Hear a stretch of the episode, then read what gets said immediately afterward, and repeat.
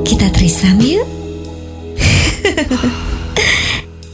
Eits, Trisam yang ini beda loh. Trisam, 3 pria, 1 masalah. Bersama Bizayel, Jodi, dan Moreno. Welcome back to Trisam, 3 pria, 1 masalah. Dengan gue Bizayel, gue Moreno, dan Jodi Hendrarto yang kembali menemani. Apa ya sebutan pendengar? Gak punya sebutan pendengar kita. Iya. Tapi kita belum punya sebutan ya. Sobat Trisam. Sobat Trisam aja. Enggak. Trisamers anjay. Udahlah apa aja. Iya udah apa aja lah. Kita general. Iya. Apaan? Hormat dong kalau general. Lu ngomongin apaan? Lu punya enggak sih pengalaman kayak pernah ditolak gitu, Jod? Ya punya. Misalnya ditolak kerjaan kan? Ya apa aja. Ya ditolak kerjaan sih alhamdulillah punya. Kalau ditolak cinta sorry. Oh, sorry gue yang nolak gitu. Sok cantik. Ya, sorry nggak pernah gitu. Anjir. Ini tapi banyak banget yang nggak banyak banget sih. Banyak lah ada orang-orang yang kadang tuh nge-DM gue nanya. Coba dong gimana sih caranya jadi penyiar? Coba dong gimana sih coba caranya jadi voiceover? Coba dong gimana bla bla bla bla bla bla bla. Ya sebenarnya sih fase panjang ya, maksudnya proses panjang untuk sampai akhirnya gue bisa dipercaya. Alhamdulillah dipercaya sama banyak orang untuk entah voiceover ataupun untuk siaran gitu. Tapi maksudnya pasti kan ada proses panjang yang gue yakin juga pasti lu pernah merasakan hal yang sama gitu. Karena kan gue orang itu basicnya sebenarnya orang yang mau mencoba hal apapun. Gue tuh dulu pernah ya kalau kayak dibilang casting gitu, wow stripping. Hampir tiap hari bukan ada stripping sinetron, itu stripping casting. Ya? Yeah. Tapi gue itu penakut. Maksudnya nggak tahu ya digambar. Kalau gelap gitu penakut. Bukan. Gue tuh di otak gue kalau misalkan casting tuh kadang tuh kayak entar lo ada yang disuruh buka baju di apa gitu loh. Maksudnya gue tuh ya maaf tapi gue memang takut sama orang-orang yang mindset zaman dulu gitu. Begitu ya. Maksudnya gue takut sama orang-orang yang begitu. Yang kewanitaan lah, laki-laki kewanitaan lah, itu gue takut. Jadi tapi emang lu pernah casting disuruh buka baju? Ya enggak, tapi maksud gue kan itu kayak udah omongan dari zaman dulu nggak sih lo kayak casting apa segala macem. Lu bisa diem nggak tangan lo? Ketemu, gue potong tangan. ketemu sama orang-orang kayak begitu. Jadi kayak misalnya kayak casting iklan, casting apa, tapi tetap sih gue jalanin gitu. Tapi biasanya gue castingnya tuh entah sama temen gue atau sama abang gue gitu. Jadi memang ada orang yang temenin gue casting gitu ya. Sebenarnya sih dari sekian banyak gitu ya lebih banyak ditolaknya ya, karena memang gue juga jarang sih sebenarnya untuk mau casting kayak gitu. Itu Tunggu Jod. Lu takut Jod? Takut. Sama kayak gitu-gitu Jod? Takut. Kok gue baru tahu? Buka baju lu nih sekarang. Ya ternyata. Oh, jadi kita semua tahu kenapa Billy sampai sekarang tuh bisa main web series. Anjir. Bisa main apa? Ya disuruh buka oke. Ya. Coba telanjang oke. Gue kan orangnya diminta 100% gue kasih 150 ya. Makanya, jadi buka baju gue buka celana juga. Gue gak heran kalau dulu lo pernah bilang katanya foto-foto lo bisa masuk akun-akun yang begitu ya. Emang mancing kan emang. Suka mancing postingan apa namanya? Gak pakai baju. Gitu enggak kan. Ya yang itu enggak ya. Gue gak pernah mancing-mancing ya. Kalau di Instastory body check ya. Najis, gue gak pernah kayak gitu ya. Abis nge-gym body check. Enggak. Kalau sekarang gak gitu. Abis nge-gym check. Oh iya. Sekarang ada yang panjang. Iya. Abis beli boba terus nyobain check. Panjang ya. Sekarang gitu modelnya. Tapi itu takut. Jadi kayak casting udah pernah. Iklan ya alhamdulillah pernah lah dapat 1-2. Terus nyoba apa lagi ya? Ya nyoba kerja kantoran udah pernah jadi produser, pernah juga jadi PR. Tapi dari semuanya yang kerja kantoran yang gue tidak suka balik lagi adalah ke sales, penjualan. Ya balik lagi gue juga orang yang nggak suka nawar-nawarin jualan gitu. Maksudnya kalau emang lo mau ya udah beli aja, kagak usah gue tawar-tawarin gitu maksudnya. Anda siapa? Ya makanya gue nggak berbakat di dunia itu. Jadi maksudnya yang pernah lu gagal terus akhirnya lu memilih karir ke arah yang lain tuh apa yang ya, memorable? Karena gue tuh mau mencoba semuanya. Jadi gue kayak ya udah apapun yang ada di depan mata gue, kerjaan apapun yang penting halal itu pasti gue coba aja gitu. Yang penting bisa menghasilkan uang sih sebenarnya. Karena kan hidup gue kan duniawi ya. Ya jadi, kan gitu. Jodi kan harta tahta. Wanita gak tahu sih. Masih wanita gini-gini aja sih dari dulu sih. Harta tahta dan tahta dia. Gitu. Lu Ren ada gak? Ada banget. Kayak gimana? Terus kayak gini. Gue dulu kan sempet waktu zaman-zaman waktu masih yang 100% di entertainment kan gue pikiran gue adalah wah gue bisa banget nih di entertainment gitu kan. Nah jadi gue ngerasa awal-awal ya hidup gue ya goals gue dan tujuan untuk kedepannya bakal selalu di entertainment. Pada saat itu gue mikirnya kayak gitu. Karena kenapa gue bisa berpikir kayak gitu? Karena gue waktu awal-awal di entertainment itu gue justru nggak pernah merasa yang namanya ditolak gitu, nggak pernah selalu diterima. Jadi kayak gue waktu pertama gue nggak pakai casting, gue udah syuting iklan. Itu modal buka baju doang ya? Nggak pakai dong. Buka celana.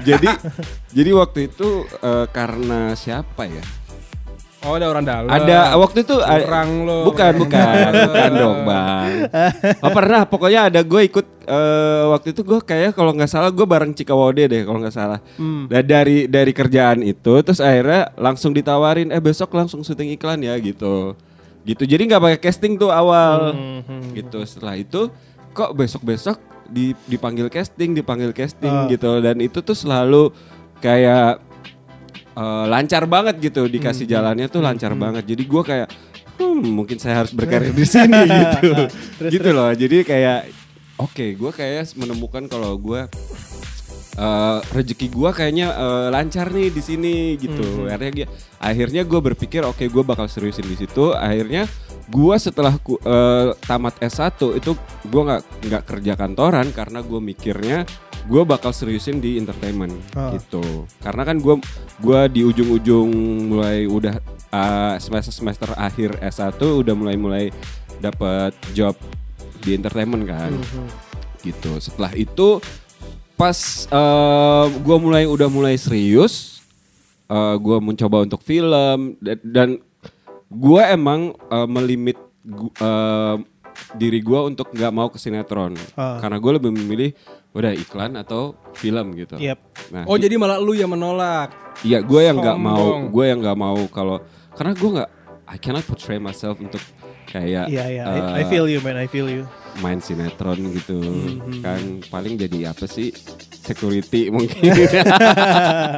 Siapa tahu jadi orang-orang kena azab ya bisa aja. Gitu maksud gue. Jadi ya udah gue kayak film aja deh gitu. Dan gue sempat dapat berapa judul gitu ya. Tapi yang anehnya nih, gue dapat berapa, misalnya dapat 3 judul lah, casting 3 judul dapat gitu, tapi nggak ada yang jadi gitu filmnya, produksiannya nggak jalan gitu. Anehnya itu kayak gue udah seneng, gue bisa ternyata masuk ke. Sumpah gue juga pernah lagi kayak gitu. Gue udah kayak udah tanpa casting nih cuy mau main film. Bukan sutradara, gue nggak tahu sutradara atau produser meninggal orangnya. Ya nggak jadi filmnya jalan. Jadi mau main film. Ya udah berarti bukan rezeki. Ya lanjut. Ya di film pertama, film Pulau Hantu. Film Pulau Hantu pertama. Tamara Bleszinski ya? Itu bukan dong, itu. Itu Ardujum Perawan. Itu Ardujum Pekanten. Ardujum Pekanten. Pulau Hantu tuh ini Ricky Harun bukan sih? Ricky Harun. Kalau lu lihat sekarang waktu itu Adul yang main. Itu harusnya lu. Harusnya gua. Gitu. Jadi gua tuh udah di situ tuh udah. Emang agak mirip sih. Udah reading, udah scheduling segala macam. Terus akhirnya kan waktu itu kalau gak salah tuh nego budget kan waktu itu gue langsung di-cast sama Jose Poernomo gitu. Jose Poernomo sih udah dibilangnya gue udah suka banget sama lu Mor, lu please budget lu jangan lu nego lagi gitu. Tapi saat itu bentroknya sama schedule gue. Pada saat itu gue ujian akhir kuliah apa gitu, gue lupa. Jadi gue kayak gak, gue kalau misalnya gue korbanin kuliah gue, budget gue bakal segini. Gitu. Jadi gue pertahanin budget gue. Sementara jadi sebenarnya sih kalau dari omongan si Jose bilangnya ya sebenarnya dia udah nggak mau ganti lagi, tapi dari PH-nya waktu itu MVP kalau nggak salah. MVP nggak mau. Jadi mereka akhirnya ya udah cast orang lain, akhirnya yang kepilih si Adul lah gitu. Itu yang pertama. Yang kedua dan ketiga tuh filmnya Wulan Guritno. Kalau nggak salah ingat. Film yang dilema kalau nggak salah judulnya. Itu tuh ada beberapa kayak 4 cerita dalam satu film. Kalau nggak salah itu tuh tentang terorisme atau something, gue lupa banget, gue juga udah nggak nonton. Intinya pada saat itu gue udah keterima juga, terus akhirnya produksiannya ada dirubah dan segala macam, skripnya dirubah dan segala macam, akhirnya karakter gue dihilangin gitu. Jadi nggak jadi lagi gitu. Yang ketiga filmnya Wulan Guritno juga tentang apa ya, tentang salah satu kayak pemuka agama India, Hindu India gitulah, itu pokoknya intinya ya? Gitu, gue lupa. Dan gue juga nggak pernah lihat film itu tayang atau enggak. Pokoknya intinya gue udah sampai udah reading segala macam, terus akhirnya produksiannya molor atau akhirnya nggak jadi jalan atau gimana, intinya nggak jadi. Jadi gue kayak udah dapet 3 film tapi nggak pernah ada yang jadi produksi gitu. Jadi gue sempet insecure juga tuh saat itu. Kayak mikir apa emang jalan gue bukan di film kali ya, gue di iklan terus gitu kan. Gitu. Sementara di iklan tuh nggak pernah putus tuh. Ya ada sempet gue kayak mikir. Waktu itu kan rambut gue masih karakternya kribo tuh laku banget kan. Nah sampai gue mikirnya gini, gue tuh gak mau stuck di karakter itu. Mau nyoba karakter lain. Gue mau dapet karakter yang lain. Karena lo karakter misalnya dengan rambut yang unik kayak gitu, kalau misalnya lu di film atau apa, lu bakal jadi karakter nomor 2 atau 3. Lu gak bisa jadi karakter nomor 1. Seganteng apapun lu ya. Iya kan? Terus? Gitu. Jadi ya udah, gue juga gak mau stuck di situ. Jadi gue ya udah, gue coba untuk potong. Ternyata pas potong itu drop banget job ya gitu. Terus dari situ gue mikir ya udah, gue harus coba untuk banting setir. Gue coba, akhirnya gue mutusin untuk ambil kuliah. Gue kuliah S2 dengan niat untuk kalau misalnya gue nggak lanjut di entertainment, gue masih punya bekal untuk bisa kerja kantoran gitu kan, gitu. Dan itu yang akhirnya bisa bikin gue bertahan sampai sekarang gitu, walaupun gue masih tetap di entertainment, ada iklan, ada voice over segala macam, tapi gue juga tetap ada kerjaan lain di kantoran gitu.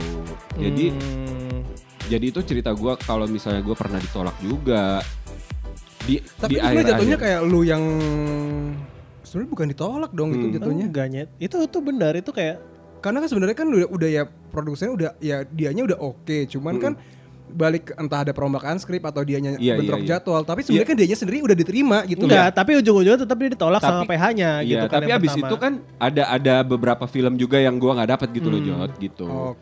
Ada satu film lagi yang gue pernah cerita juga di podcast, kalau gue yang gue casting di PH-nya Hanung.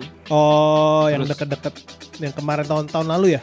Gue cerita kalau misalnya pas casting, terus yang ada teman gue yang bilang, produsernya bilang lu nggak ada karakter lu yang itu.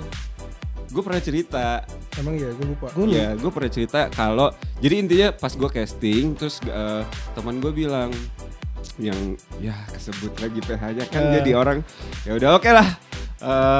Terus teman gue bilang, Mor si casting director bilang lu bagus tapi kurang, gue inget, kurang gue inget, ada gue inget. Sesuatu kurang karakter, kurang apa gitu lah, intinya kayak gitu lah. Gue pernah cerita kok ya, intinya kayak gitu. Itu sempat bikin gue down juga, kayak gila berarti gue kayaknya nggak cocok juga, nggak apa gue jalan gue bukan di film gitu. Itu yang bikin akhirnya gue kayak oke, gue harus punya backup plan kalau misalnya emang jalan gue emang bukan sepenuhnya di entertainment gitu.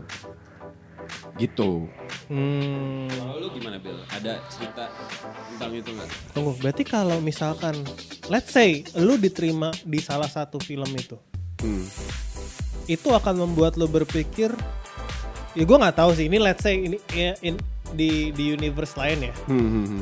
Let's say lu diterima film air terjun pengantin, Pulau Hantu. Air terjun kawan. Gue lupa Pulau Hantu, let's say Pulau Hantu gitu ya. Terus lo diterima, and then lo main 2-3 film. Abis itu ya, lo gak ngambil S2. Lo udah ngambil S2 belum sih di situ? Belum kan? Lo gak ngambil S2, Terus tiba-tiba setelah 2-3 film something bad happened and you flock gitu ya. Yeah.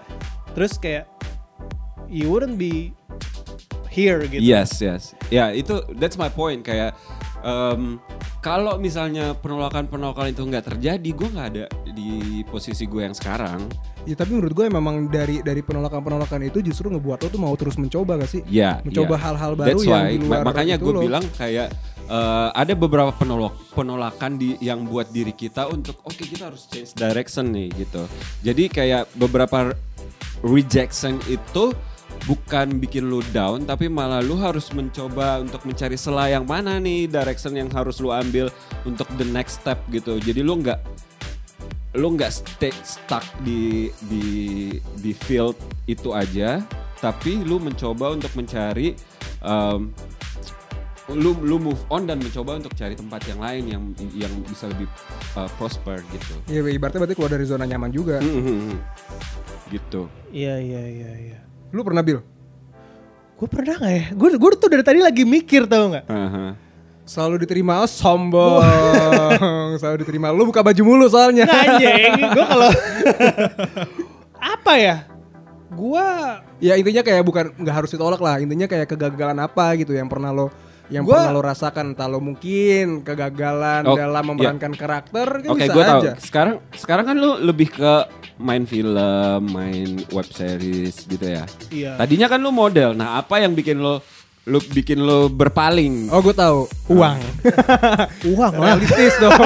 Iya, maksudnya harta dan harta lah. Iya, berarti di situ lo ada berpikiran kalau ada tempat lain yang direction lain yang lebih baik. Ya kan? Gimana ya? Gua itu kan sebenarnya S1 gua itu Pengajar. Jadi SPD. Apa lu guru apa? Bahasa Inggris. Oh. Yeah, that's right. Yeah, that's right. Oh my god. What's your name? Yeah, she. Gua ada cerita. Yeah. And the brain. Oh, okay. Ini enggak lucu kalau gua cerita udah. Terus lanjut. Enggak. Terus udah. Ya, dari situ aja berarti. Kenapa lu nggak ngelanjutin? Kenapa lu nggak jadi guru? Iya, tapi lu malah milih jadi buka-buka baju, jadi model, pakai swimsuit lagi, pakai kancut doang jalan G-string. Jalan di catwalk gitu. Kenapa? It's as simple as, menurut gua, being teacher is not really for me. I mean English teacher ya. Mm-mm. Karena bahasa Inggris lu juga nggak bagus-bagus amat. Enggak ya. Terus ngapain lu sekolah di bahasa Inggris kalau kayak gitu? Enggak, karena menurut gua saat mengajar dan mengajarkan bahasa Inggris itu dua hal yang agak berbeda. Kalau mengajar lo bisa mengajar apa aja, but teaching English lo cuma bisa ngajar English. Iya kan? Gue perjalanan gue dari lulus kuliah sampai sekarang, gue melakukan aktualisasi diri yang intinya ternyata gue sadar gue enjoy mengajar, tapi tidak mengajar bahasa Inggris. Tapi teknik-teknik mengajarnya gue dapatkan di kuliah dulu. Karena kalau lu nanya kenapa lu nggak, ya dok, kenapa lu nggak jadi pengajar aja? Oke, kita mundur sedikit. Kenapa yang apa yang bikin lu ngambil jurusan itu sebenarnya? Apakah nggak ada pilihan lain atau kejebak atau gimana? Gue dulu merasa gue nggak punya pilihan sih, asli deh. Gue dulu SMA tuh nggak jelas. Gue matematika nggak bisa. Gue kan IPS ya. Sobat mediocre ya. Sumpah gue sesobat mediocre itu, Nyet. Gue dulu kayak ya lumayan anarkis SMA gitu kan. Radikal. Lu bukan juga. STM kan? Bukan. Tapi ya itu salah satu sekolah. Lu SMA mana sih? PSKD. Oh, PSKD. Yang sering tawuran itu ya? Iya. Tapi gue gak tahu. PSKD 4? 3. Senen. Oh enggak ding. Iya. Gue di Senen dulu ya. Mainnya di rel kereta dong. Di Ropita. Terus nah dulu tuh gue merasa kayak gue tuh gak punya skill. Maksud gue at that time, karena kita sistem pendidikan kita di sekolah, kita diajarkan IPA, IPS, bahasa Inggris, matematika, PPKN. dan another social subjects, itu yang membuat gue merasa gue nggak punya kelebihan apa-apanya di sini. Matematika gue goblok, fisika gue goblok, biologi apalagi gue. Tapi satu yang gue pinter di situ adalah bahasa Inggris, karena nilai gue di satu angkatan gue paling outstanding di situ. Wow. Di satu angkatan gue cuma 20. Apa yang Anda banggakan, saudara Billy? Satu angkatan gue tuh 27. Ya cuman nambah 7 dari yang lu sebutin tadi. But at least in that bubble, gue merasa lu paling bagus nih. Gue paling bagus. Paling bagusnya kayak gini ya. Yes. At least gue merasa at that time di bubble gue merasa di situ gue akan punya chance. Dulu gue punya dua pilihan antara UNJ. At least lu udah tahu strength lu di situ ya, pada saat itu. At least di situ pada umur segitu gue udah tahu strength gue di situ dan olahraga. Strength gue di situ. Cuma olahraga itu terpatahkan dengan kaki lo yang kecengklak itu. Dulu belum. Cuma biasa lah, kayak misalkan orang tua gitu kan, mau jadi apa sih? Atlet mau jadi apa sih? Ya sekarang mah atlet disponsorin banyak sosial media anjir. Nike, Adidas, endorse. Coba gue dulu dari hati gitu. Enggak. Gue dulu punya dua pilihan untuk masuk kuliah beranjak dari SMA. Gue punya pilihan satu di salah satu universitas negeri, UNJ Romangun, atau di Atma Jaya. Lo ngambil UNJ? Atma Jaya. Kalau gue kira UNJ tuh ada emang buat dokter, lagi buat pengajar kan? UNJ ada yang buat pengajar dan ada yang buat literatur. Oke. English literatur. Sastranya, betul. Jadi gue kayak itu Jod, literatur itu artinya sastra. Saya tahu. Muka lu kelihatan gak ngerti. Ini gue lagi mainan. Terus gue diyakinkan waktu itu, dipersuade sama orang tua gue, emang Billy bisa. Sastra itu kan baca. Sebentar, lu gak suka baca? Gue gak suka baca. Yeah. Gue orangnya lebih visual. Gue sangat visual orangnya. Yeah. Terus gue kayak, ya udahlah. Pilihannya cuma dua ya berarti. Iya, pilihannya cuma dua. Gue gak suka sastra, jadi gue akan masuk ke Atma without knowing kalau dua-duanya require skill membaca. Ya lu namanya kuliah cuy, masa lu nggak baca? Iya kan? Yeah. Sejelek-jelek apapun nilai lu, semalas-malasnya lu harus baca waktu kuliah gitu kan. Apalagi pas lu buat skripsi. Di saat gue masuk ke Atma, gue realize. Skripsi lu berapa tahun? Kuliah lu berapa tahun? 6 tahun. Terus di situ tulisannya FKIP, Fakultas Keguruan dan Ilmu Pendidikan. Gue masih kayak ya udahlah. Gue di interview waktu mau masuk kuliah tuh kan kita di interview, mahasiswa FKIP tuh di interview, calon mahasiswa, ditanya lo mau ngapain di sini. Terus gue dengan sotoy, iya gue mau ngajar, I'm very passionate about teaching English. Terus gue keluar, dia namanya orang masih mau, we were stupid. Young and stupid gitu ya. Terus gue keluar kayak, man, what did I say gitu. Gue kayak, I didn't really mean it, man. I was like, enggak, tapi gue yakin pasti lo pada saat itu lo ngomong itu supaya lo keterima aja. Iya, gue supaya keterima, ya kan? Exactly. Ya bluffing. Ya kita umur berapa sih? 17-18. Pasti ada kekhawatiran di diri lo tuh, aduh gimana ntar kalau seandainya gue nggak ada universitas yang terima gue. Exactly, man. Itu yang ada di pikiran gue. Kayak, aduh gimana? Gue tadi ngomong apanya tuh? Ya udah, akhirnya semester 1, semester 2 gue jalani. Semester 1, semester 2 kan itu kan kalau basic kita masih kayak dapat speaking, skill itu speaking, listening, writing, reading. Udah dong. Di semester berapa lu ngerasa ini bukan tempat gue? Semester 4. Semester 4. Habis tahun kedua ya? Tahun kedua. Di situ gue dimulai diajarin cara mengajar, cara membuat soal. Cara melihat ada penyimpangan soal di situ berapa persen dan segala macam. I was like, fuck it, I didn't sign for this. I didn't sign for this, man. Tapi itu sama banget sama gue waktu S1. S1 gue kan IT. Lu kelihatan nggak gue anak IT? Loh, gue dulu teknik mesin. Iya. Iya, benar. Nah, iya, maksud gue gini, gue juga saat itu di semester kayaknya semester 4-5 juga gue baru sadar kalau gue tuh gak suka nih jurusan gue. Walaupun gue bisa dapat nilai yang gak jelek gitu ya, tapi gue gak suka karena gue selalu ngikut. Gue bergaulnya sama anak ilmu komunikasi, gue pacaran sama anak ilmu komunikasi, gue bergaul sama anak-anak mereka, terus gue kadang ikut kelasnya mereka gitu. Di other side IT kan yang kayak, ya sorry ya, anak-anak IT kan kayak yang kayak agak-agak dork gitu ya. Iya.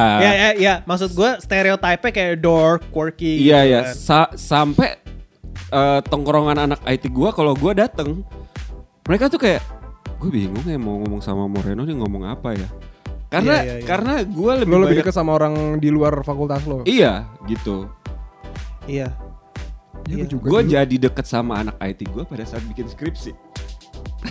Ya, karena lo harus, harus melakukan itu. Karena gue harus dan gue harus diskusi kan. Harus diskusi, harus bikin project segala macam gitu. Jangankan lo dulu gue waktu di Jogja di teknik mesin, gue dimusuhin sama angkatan. Oh, karena lu paling bersih sendiri? Bukan. Karena gue gak bisa ngomong aku kamu. Sumpah. Tapi oh, karena lu dari Jakarta. Iya, lu tapi kuliahnya di Jawa kan? Ya mungkin karena guenya kali ya yang jelek beradaptasi. Tapi maksudnya kan itu ya personal ya. Tapi maksudnya gini loh, kayak gue dibilang kasar, gue ngomong anjing, tapi dia ngomongnya asu. Bedanya apa? Gak ada bedanya kan? Iya. Akhirnya itu gue bener tuh. Gue ada satu momen dimana kayak lagi kumpul satu angkatan, lagi ada forum.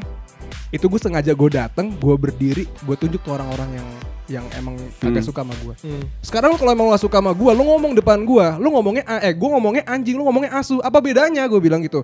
Gue nggak bisa ngomong gue, lo ya terus kenapa? Gue nggak bisa ngomong ke kamu, terus kenapa? Gue gitu di depan orang-orang. Tapi abis itu udah kelar. Besok hari gue didatengin ke kelas. Terus? Ya, Jo, dilabrak. Bukannya gitu Jo, tapi gini. Medok dong tapi. Ya kan maksudnya pada saat itu kan gak cuma dari orang-orang yang di Jawa doang. Maksudnya ada juga orang Kalimantan, ada orang campuran gitu. Tapi ya itu dia, kalau ngomongin salah jurusan, sebenarnya sih gue gak merasa salah jurusan ya, karena gue bisa mengikuti dengan baik. Iya.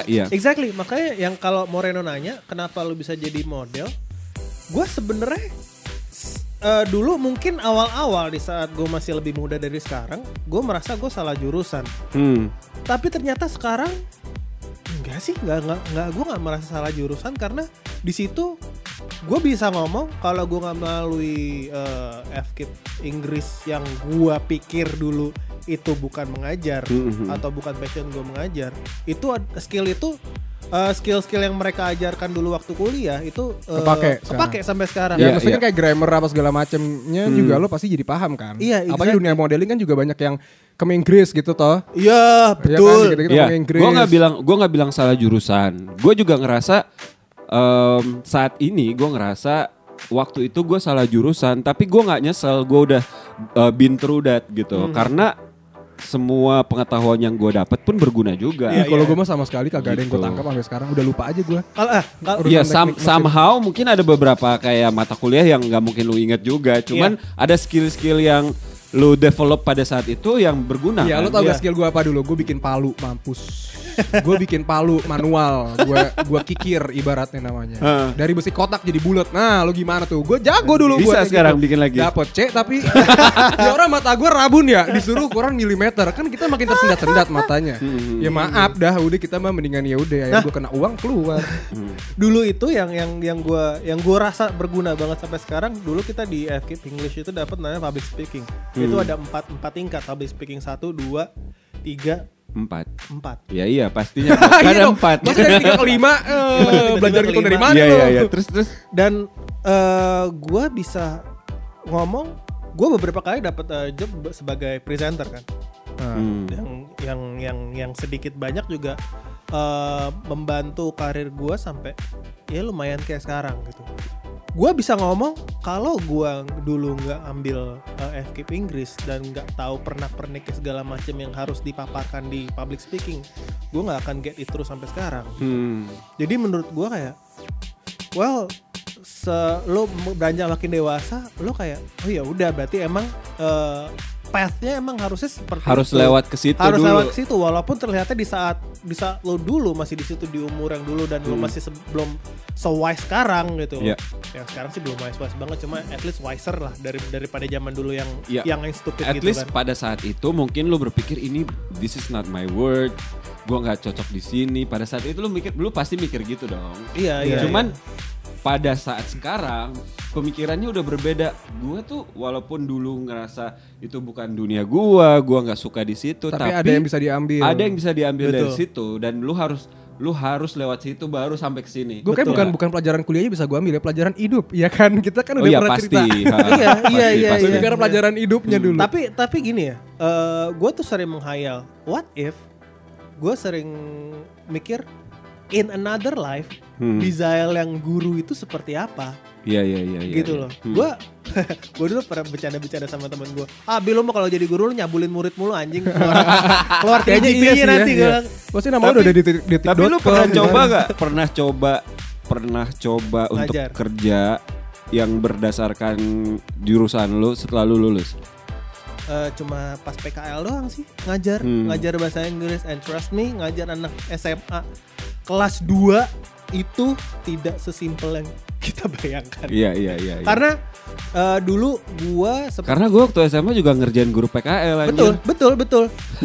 Itu ini gua I remind you, ini gua di sekolah, salah satu sekolah Katolik yang sangat terstruktur. Ya, murid-muridnya yang kita sekilasnya ngeliat, oh ya udah murid-muridnya baik-baik gitu. Iya. Sebut dong inisialnya. DB. Oh. Don Bosco. Ya. Okay. Kan ada banyak. Don Bosco ada banyak. Kalau bilang enggak juga bisa. Ayo. Lu mengiyakan salah siapa? Ya ini bisa lempar-lemparan aja. Oke, lanjut. Iya, dulu tuh kayak wah ternyata emang ngajar. Dan gue tahu kenapa teman-teman gue ngomong lu punya potensi cabul bukan at least bukan nyabul, at least lu bisa macarin anak murid.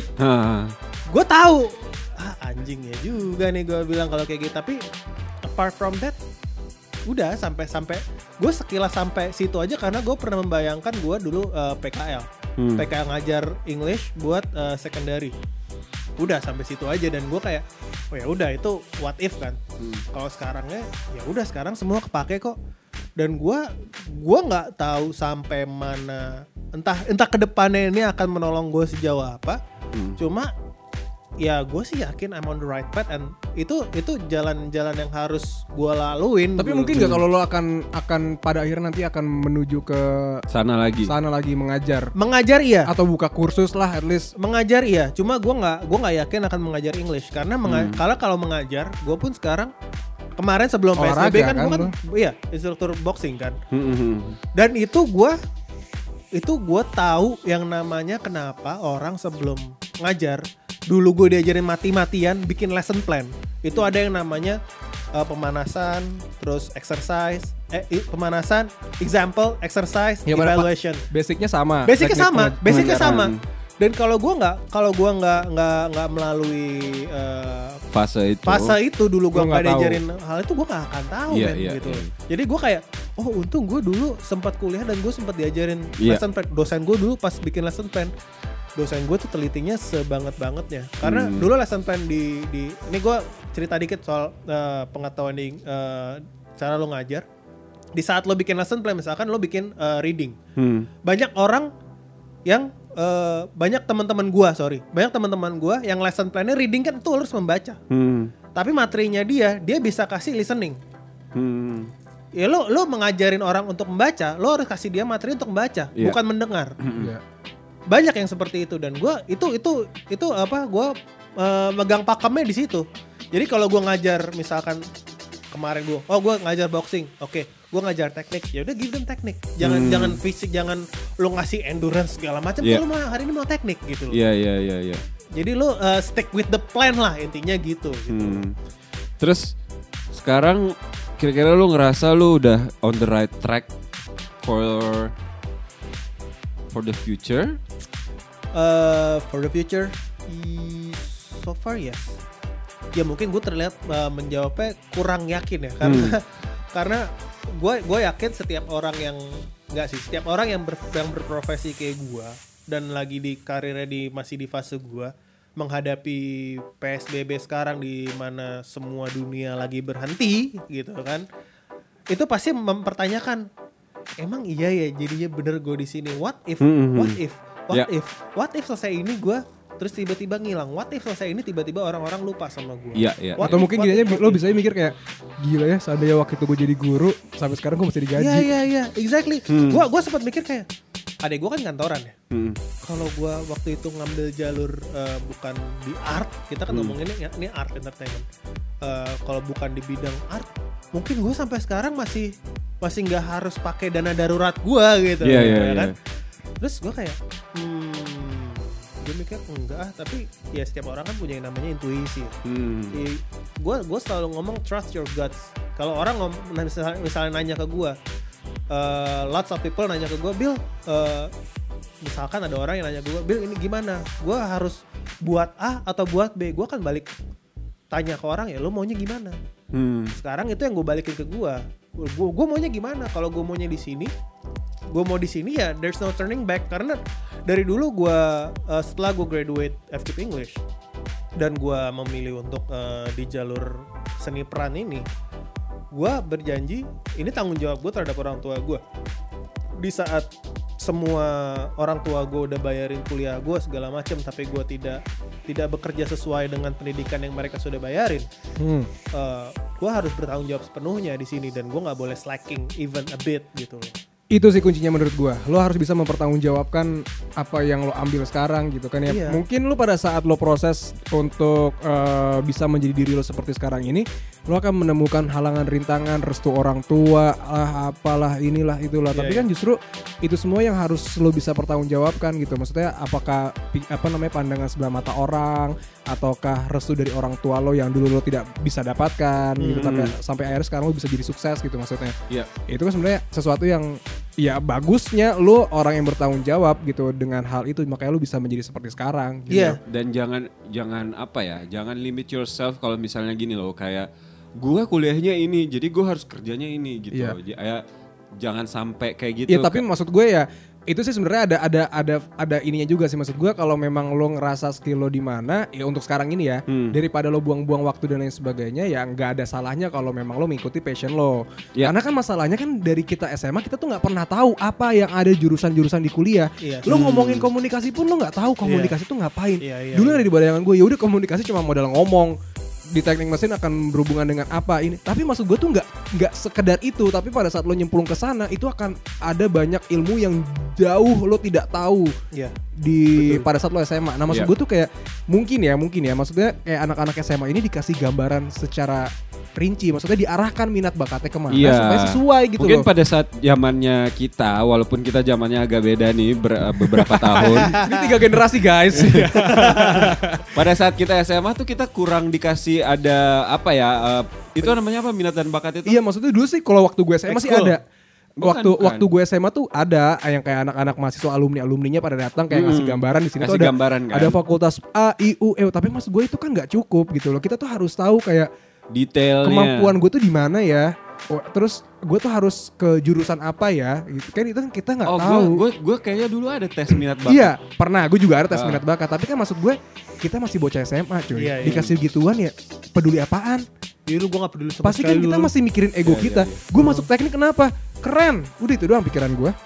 Ya, kepake apa enggak? Yang belum tentu. Betul. Itu gue juga masuk ke IT karena gue ngerasa pada saat itu IT lagi happening, lagi booming gitu. Terus kayak kayaknya kalau masuk situ, masuk jurusan itu kerjanya bakal bagus. Gitu. Cuman nggak tahu bakal outputnya lu kerjanya sebagai apa gitu. Sementara IT kan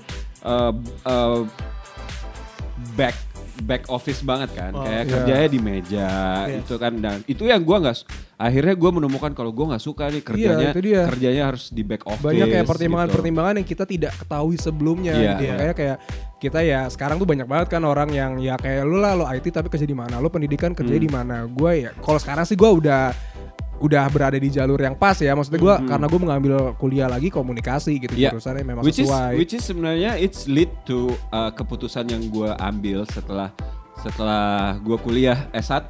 Jadi kan pas S1 tuh gue baru apa namanya realize kalau itu bukan jurusan yang gue mau dan gue lebih interest ke jurusan mana. Akhirnya di S2 gue kuliahnya komunikasi gitu. Jadi dari situ gue akhirnya sepertinya direction gue kesana nih gitu. Karena gue ngerasa komunikasi itu lu bisa kerja apa aja. Lu di semua bidang lu butuh komunikasi. Dan gak menutup kemungkinan di saat lu udah ngambil S2 komunikasi dan lu kerja di kantor yang membutuhkan skill komunikasi dan IT. Yes. Iya kan, jadi kayak gue gak salah ngambil IT dulu, gue gak salah. Betul. Jalannya seperti itu. Itu sama banget sama pemikiran gue pada saat gue ambil itu. Karena gue ngerasa gue S1 udah IT, S2 gue harus komunikasi. Karena besok-besok ini adalah era dimana digital communication dan digital marketing dan everything gitu. Itu adalah alasan gue untuk ngambil itu. Gue juga punya alasan gitu kenapa akhirnya gue ngambil PR. Entah ntar gue jadi PR di perusahaan atau gue jadi PR-an punya apartemen. Bisa ya sih anjing. Ya gitu lah ya. Maksudnya dibilang salah jurusan ya mungkin lo akan merasakan hal tersebut di saat lo menjalankannya. Tapi kan lo nggak tahu kedepannya akan seperti apa. Apakah ada sesuatu yang bisa lo bawa?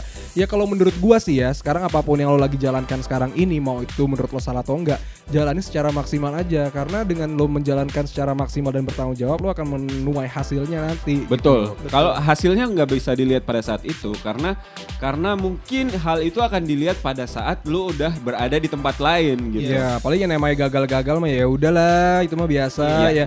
Maksud gue gini loh, gue tuh percaya nggak mungkin semua orang itu ahli dalam segala bidang. Betul. Pasti ada bidang-bidang tertentu yang dia nggak bisa, atau mungkin ada bidang-bidang tertentu yang cuman itu doang yang dia bisa gitu ya. Lo carilah itu potensi lo tuh ada di mana gitu loh. Ya setidaknya lo punya beberapa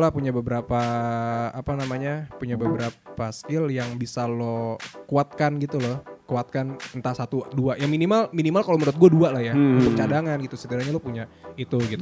Dan fokusin di salah satu skill itu, karena kalau misalnya kita punya terlalu banyak skill itu tuh terlalu jadinya jack of all trades. Yes, jadi semuanya jadi mediocre, nggak ada satu yang lebih menonjol dibanding yang lain. Nah itu gitu. itu yang gue salah satu yang gue khawatirkan gitu. Makanya gue sadar gue mempunyai tendensi untuk menjadi jack of all trades karena gue suka ini, gue jalanin. Yes.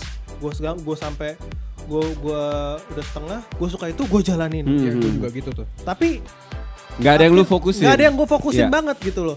Akhirnya gue sadar, oh iya berarti emang gue harus, gue lihat nih dari misalkan ada 5, 10 skill, 10 kegiatan yang gue jalanin yang paling berpotensi untuk gue gunakan ke depannya yang akan sangat bermanfaat, itu yang mana? Iya. Gitu kan. Itu biasanya dilihat pada saat lu kuliah, eskulnya ada berapa? Oh iya sih. Tapi itu ini kayak seleksi alam banget sih. Maksudnya lu waktu SMA lu ikut eskul semester pertama lu eskul apa? Gue BMKM. Gue basket. BMKM tuh politik kan. Sama, gue juga basket. Terus gue ada juga namanya organisasi internasional namanya ISEC. Semester pertama lu udah ngambil semua? Udah ngambil semua. Udah gitu gue ekskul, pokoknya gue ada sekitar 4 ya. Ada 4 atau 5 gitu ya, karena gue lebih suka berorganisasi daripada kuliahnya. Semester berikutnya gue kayak gue nggak terlalu tinggi untuk main basket, walaupun bisa. Cuman kalau untuk masuk timnas kan tim kampus gue kan nggak mungkin ya gue. Itu kalau dulu di kampus gue tuh ada namanya gue lupa, ada piala per kampus gitu, itu gue lupa namanya apa. Kampus gue lumayan punya nama di basket gitu, jadi untuk masuk ke tim intinya tuh susah gitu. Jadi gue kayak oke, gue mundur, gue tahu diri lah, gue tahu kapasitas. Gue tahu tuh beberapa anak basket LSPR tuh enggak, bukan di LSPR, S1-nya. Oh S1-nya. Di kalau basket itu S1 gue Indonesia. Oh oke. Gitu. terus akhirnya coba diajak sama teman gue untuk Mor, lu bisa dance gak? Bisa. akhirnya muncullah di situ. Akhirnya dance dulu. Masih ada lagi. Masih ada lagi. Terus cheerleader. Dance, dari dance kan akhirnya dapat iklan, dapat apa segala macam. Tapi abis itu dari dance gue diajakin UKM band. UKM band, di situ gue akhirnya sampai vokalis. Vokalis, dan gue jadi ketua UKM band. Itu adalah UKM terakhir gue. Tapi sebelum pada saat dance itu gue ada di kampus gue ada UKM Capoeira. Di kampus gue tuh ada namanya UKM Capoeira. Jadi emang martial art Capoeira gitu. Terus ya udah belajar. Gue kayak Kayaknya gue nggak terlalu bisa di sini juga. Bisa, cuman kayak kalau sampai backflip yang kayak butterfly gitu. Gue kayak oke, kayaknya gue cukup lah bisa belajar basic-basicnya aja. Ya, tapi gue ya ini terakhir ya. Gue ngomong dulu sempet ada teman gue ngomong gini, Bil, lu tuh maunya jadi apa sih? Iya, gitu. benar. Itu gue juga. Gue juga kan? Gitu. Iya, kan? Bahkan gue nanya ke diri gue sendiri karena gue orangnya gak punya cita-cita. Iya. Gue tuh gak punya cita-cita dari kecil. Terus temen gue ngomong gini, lu tuh mau jadi apa? Lu dulu gue masih zaman masih kamera, lu foto iya. Betul. Lu host iya. Lu aktor iya. Lu basket iya. Lu tinju iya. Terus lu maunya jadi apa? Yeah. Terus gue dengan entengnya gue jawab ya siapa tahu ntar di salah satu film mereka butuh peran petinju yang bisa foto. Terus semuanya langsung bisa semuanya ada ya. Petinju bisa foto, terus hobinya juga main basket nih ya kan. Siapa tahu gitu. Gue kan nggak tahu. Kompleks tapi, banget tuh karakternya. Iya makanya. Tapi nggak ada yang tahu. Iya, itu mungkin ada terjadi. Nah benar, itu maksud gue. Ya nggak ada yang apapun yang lo lagi seneng ya lo jalanin dulu. Cuma bener, nggak ada yang salah, cuma ya cobalah ditelaah lagi gitu. Satu lagi yang gue sadarin terakhir adalah yang nggak bisa lo regain back itu adalah waktu gitu. Yes, lo hidup tambah tua gitu. Gue kalau hidup gue abadi, I swear, gue akan ngambil semuanya. Gue akan belajar boxing lagi. Gue akan belajar boxing lebih. Gue akan belajar MMA. Gue akan belajar basket lagi. Gue akan ambil IT. Gue akan ambil PR. Gue ambil komunikasi. Semua akan gue ambil. Enak banget kalau misalnya kita dari waktu sebelum kuliah kita udah tahu strength kita di mana nih. Yeah. Jadi bisa fokus di situ. Exactly. Tapi kan nggak semua orang langsung tahu strength-nya dia di mana. Betul. Gitu. Nah, plus minus sih menurut gue. Yeah. Karena dengan ketidaktahuan kita tuh kita jadi mau nyoba. Betul. Nggak ada yang salah. Cuman jadi nggak fokus. Dan satu lagi, you're running out of time. Yes. Gitu. Yeah. Intinya itu sebenarnya. Kalau makanya gue bilang kalau hidup gue abadi, gue akan ambil semuanya. Gue akan coba beberapa usaha sampai gue gagal. Terus gue bangkit lagi, gue gagal lagi, gue bangkit lagi. Yeah. Udah sukses, gue coba lagi yang segala macam. Cuma satu yang gue nggak punya waktu di saat itu semua. Sudah gue acquire, gue akan menjadi jack of all trade dan waktu gue sudah gak akan prima lagi untuk mempelajari. Dan gak ada yang lo bener-bener kuasain gitu. Exactly, itu makanya yang ya mumpung kalau buat kalian yang denger ini, kalau emang kalian lagi di your 20s or your 30s, manfaatkanlah yang kalian enjoy sekarang ya gak apa-apa, enjoy aja. Cuma ingat aja kalau memang satu yang gak bisa kalian ambil balik itu adalah waktunya. Jadi please be wise. Kalau bisa ya fokusin di satu atau dua skill yang minimal dua lah kalau menurut gue mah. Yang menurut kalian itu strength-nya kalian banget gitu. Iya. Ya kalau seandainya syukur-syukur lo punya lebih skill lo ya sebenarnya nggak masalah. Gak masalah. Balik lagi asalkan lo bisa mempertanggungjawabkan itu semua. Betul. Karena memang along the way nanti you stumble upon something, lo akan menemukan ternyata gue bagus di hal ini. Ternyata gue bagus di hal ini. Tapi bukan berarti lo harus pursue that semuanya gitu loh. Jadi ya udah be wise. Iya kayak lo yang tahu kan ya kan gue ahli dalam semua bidang.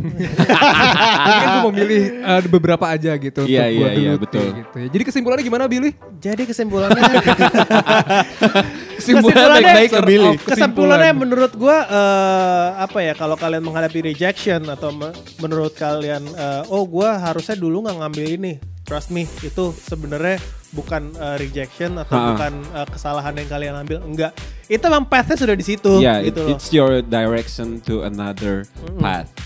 Iya, jadi jalankan itu dengan konstan dan percaya kalian akan sukses karena sukses itu adalah akumulasi dari konstan kalian. Mantap. Yes. Ya Allah gue udah mantap juga. Ulang. Okay. Karena kesuksesan itu adalah akumulasi dari kekonsistenan kalian. Mantap. Yeah. Betul. Ya pokoknya gitulah ya. Gitu. Ya udah kalau gitu nanti kita ketemu lagi di episode berikutnya. Tetap terus dengerin Trisam 3 Pria 1 Masalah.